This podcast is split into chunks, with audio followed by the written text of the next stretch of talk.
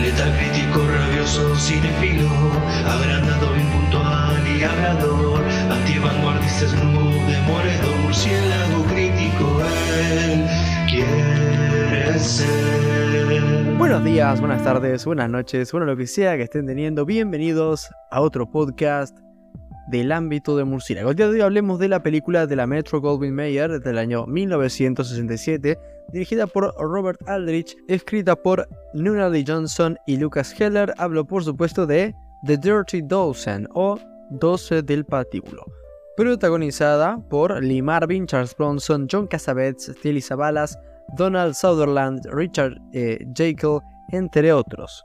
La sinopsis nos devela: el comandante Raceman es un oficial estadounidense que se ha distinguido por su valor en la campaña de Italia durante la Segunda Guerra Mundial. A pesar de ello, su mayor virtud no es la disciplina, de ahí que las relaciones con sus superiores sean más bien tensas. Sin embargo, debido a su brillante historial militar, no dudan en encargarle una misión suicida: asaltar una fortaleza nazi y matar a sus ocupantes, todos ellos altos mandos del régimen.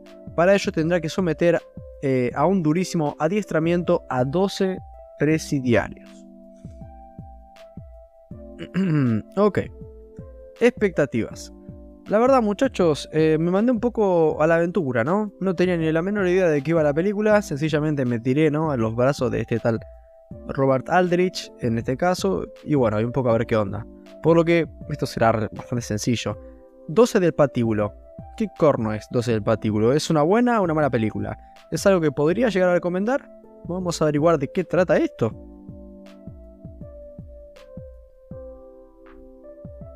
Ok, comenzando con lo positivo, yo creo que el comienzo de la peli es realmente prometedor. O sea, a ver, tampoco es que sí voy a ver una peli de Oscar, pero no está mal. Con comienzo me refiero al primer acto, sobre todo. Nos presenta a un comandante interpretado por Lee Marvin, que ya en la primera escena deja un poco en claro cómo es su carácter. Es un personaje carismático, ¿no?, hasta cierto punto. Creo que es el casting. El loco, ya cuando lo presentan, nos damos cuenta de que es un tipo que como que cree, ¿no?, en el ejército. Como que no es un tipo que esté totalmente desentendido de ese tema o desesperanzado, pero se nota que no es un tipo que le guste mucho, ¿no?, la burocracia o seguir la cadena de mando. Un tipo un poco rebelde dentro del ejército, ¿no? Es dentro de lo que sigue siendo un tipo normal, un tiro al aire, ¿no? Algo un poco, un personaje ya que es interesante de entrada. Y después lo vemos como arrancar esta creación, ¿no?, de un equipo muy a la Suicide Squad, la verdad, reclutando a lo peor de lo peor. A ver, el reclutamiento es sencillo, están todos juntos, así que no es que tenés que buscarlos a distintos lugares. Es en un penal y bueno, y poco por ahí los vamos conociendo. Y hablamos de, bueno, tipos del ejército que están en cana por distintas razones y con distintos caracteres, vamos a decir. Y se nos presenta justamente, bueno, este grupo de muchachos, de hombres, vamos a decir, con algunos, sí, más interesantes que otros, la verdad. Pero tenemos ahí un par que brillan bastante, ¿no? Al final del día no es que el personaje del comandante este termine siendo un protagonista absoluto, ya que el personaje con más desarrollo podría ser el de John Cassavetes, que es como un mafioso, ¿no?, que terminó en todo este embrollo. A ver, se lo buscó, ¿no? Pero bueno, es como una mezcla interesante, ¿no? Y está bastante bien. Después, bueno, tenemos a buenos actores, tenemos a Charles Bronson, a Donald Sutherland, recontra joven, ¿no? Por lo que el que no lo conozca es el viejo de los Juegos del Hambre, ¿no? Para que soy que por ahí lo conoces, por ahí no. Bueno, yo te la tiro. Y tenemos a Tilly Zabalas. Bueno, de todo. Y lo piola es que no se siente que ninguno opaque mucho al resto, realmente.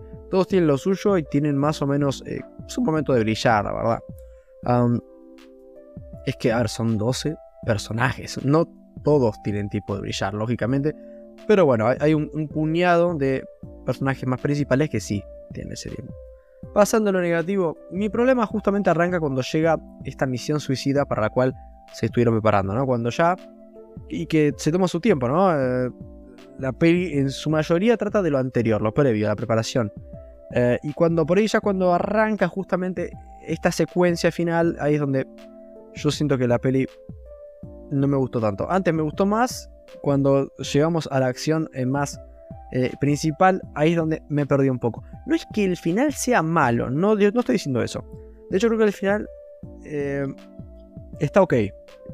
Tiene mucho suspenso y uno realmente está atento a ver si logran cumplir su objetivo, que es lo más importante, no son militares, es el objetivo. Pero acá saltan dos problemas, por lo menos para mí. Uno, la peli un poco se dispara en el propio pie, ¿no? Porque ni bien arrancar la misión, esto tampoco es mucho spoiler, muere un personaje que uno sabe quién es, ¿no? Tampoco es de los más principales, pero uno sabe quién es y es como... Bueno, pero el problema es que muere off-screen, ¿no? No lo vemos morir, nada más te dicen, che, ah, no, se murió. Es como, ok, o sea, estuve, no sé, una hora y media conociendo a estos personajes, en menor medida pero bueno, estuve viendo cómo entrenaban, desafiaban a la autoridad, todo eso, y ahora empiezan a morir... fuera de pantalla, viste, si hubieras mostrado un poco menos de lo anterior y un poquito más de por el tipo como la queda, ¿no? Me quiero acordar, denle un poco de metraje, ¿no? A ver, los tipos no te quieren engañar, es una misión suicida, ¿no? Y lo dicen desde el primer momento. Y bueno, tampoco me parece, muchachos, que sea mucho spoiler decirles, aclararles que no todos vuelven. Y el problema es que algunas muertes de estos personajes que a uno les cae bien, simpáticos, no las llegamos a ver, o no se llega a entender, es como que estás viendo y... hay tantas cosas pasando al mismo tiempo que no se llega a entender todo, ¿no? Es como que... Ah, ¿y este qué le pasó? ¿Al final murió? Y después entendés como que sí, pero no tuviste tiempo en el momento de decir... se murió tal, no, tipo, es como que... Ah, murió, está muerto, la confusión te mata. Este efecto de decir... mataron al personaje. Es que no sabés, realmente no sabés hasta más tarde, decís...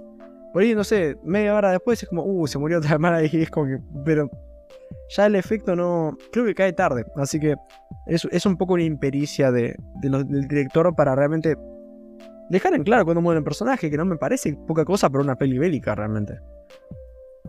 Pero el mayor problema es que... Esto es hasta aún más personal. Creo que la peli muestra su verdadera cara. Al final del día, la peli no era más... de lo que se veía, no hay un mensaje más allá de, no, bueno, el sacrificio, el deber, pero al final del día termina siendo algo más agresivo de lo que me hubiera gustado. Como que la peli no cumple, ¿no? Esa cuota que yo creo que cualquier película bélica debería tener, que es decir, che, la guerra es mala, ¿sabías? ¿No? O sea, suena obvio, pero como que está, a mí me parece bien que las películas bélicas subtextualmente te digan, che, esto de la guerra igual no sale rentable. Esta peli no da esa impresión. Es como si lo hubiera hecho Patton la película. Es muy... parece pro guerra, ¿no? Es como que... muera quien muera, para la peli está bien, ¿no? Porque se está cumpliendo con el deber para la patria. Es difícil de explicar, pero es la impresión que a mí me dio y por ahí me decepciona un poco. Si quiere ver una historia de un equipo... hecho para hacer una misión así sin retorno, yo creo que The Suicide Squad de James Gunn hace un trabajo mucho más competente, creo, en ese sentido. A ver, es algo muy de pendejo boludo agarrar y decir, che, no veas Doce del Patíbulo, una peli del 60 y pico de guerra con grandes actores de esa época, para ver The Suicide Squad, pero es que realmente me parece la mejor película, o sea, me parece mejor, aunque está bueno, tendrá sus cosas, pero... Si querés ver una peli de un equipo desparejo, está bien, tendrá sus otras cosas, no son 12 personajes, son menos, pero por lo menos en esa película le dan una entidad a cada personaje, incluso si tienen que morir uno, vos lo ves, y decís, bueno, se murió tal, la rebaja, man, pero acá no tenemos eso. Como que mala administración del tiempo, impericia para mostrar cuando muere un personaje. Siento que a su vez 12 del Patíbulo no termina trayendo nada muy nuevo a la mezcla en cuanto al mensaje. El final es carnicería y sacrificio, poco más. En resumen y para finalizar, una película que está ok, es entretenida, no me aburrí. Una hueca película bélica que medianamente funciona. En lo personal no le daría un 12 a 12 del Patíbulo, ni tampoco la pondría de rodillas para que sea fusilada. Yo... digamos que me uní al equipo para una misión misteriosa, volví vivo y no aburrido, pero no creo volver a tomar las armas. Digamos que ya me retiré con baja honrosa. Le doy un 7.1 a la película. Y a ustedes les agradezco un montón por haber escuchado hasta acá. Ha sido un placer. Nada más que decirles, más que buenas noches. La estoy grabando esta crítica a la 1 de la mañana, así que es una de esas veces que se siente realmente acorde de decir buenas noches. Porque soy Ben.